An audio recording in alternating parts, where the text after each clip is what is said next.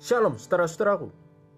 Saya yakin dan percaya bahwa saudara pendengar telah merasakan kebaikan dan kemurahan Tuhan di dalam kehidupan ini. Mari kita baca kebenaran firman Tuhan di dalam Kejadian 1 ayat yang pertama. Pada mulanya Allah menciptakan langit dan bumi. Bumi belum berbentuk dan kosong. Gelap gulita menutupi samudra raya, dan roh Allah melayang-layang di atas permukaan air. Berfirmanlah Allah, jadilah terang. Lalu terang itu jadi. Allah melihat bahwa terang itu baik, lalu dipisahkannya lah terang itu dari gelap. Dan Allah menamai terang itu siang, dan gelap itu malam. Jadilah petang dan jadilah pagi. Itulah hari pertama. Ayat yang ke-6, berfirmanlah Allah, jadilah cakrawala di tengah segala air untuk memisahkan air dari air. Ayat yang ke-9, berfirmanlah Allah, hendaklah segala air yang di bawah langit berkumpul pada satu tempat, sehingga kelihatan yang kering, dan jadilah demikian.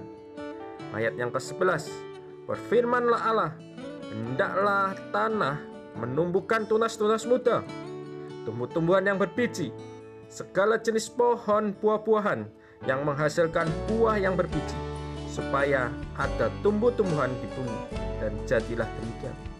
Begitu seterusnya firman Tuhan dalam penciptaan langit dan bumi serta seisinya. Dari firman Tuhan ini kita dapat mengetahui bahwa segala sesuatu Tuhan ciptakan.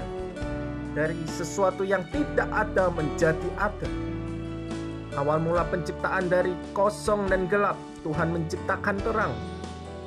Dari sesuatu yang tidak ada, Tuhan menciptakan tanaman, tumbuhan, buah-buahan, menciptakan hewan, binatang-binatang.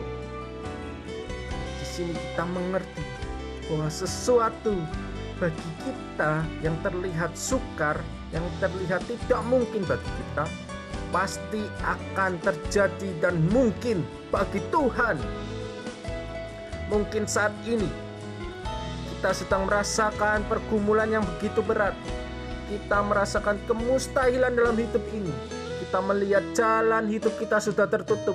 Jalan hidup kita terasa gelap. Ada kabar baik bagi kita semua.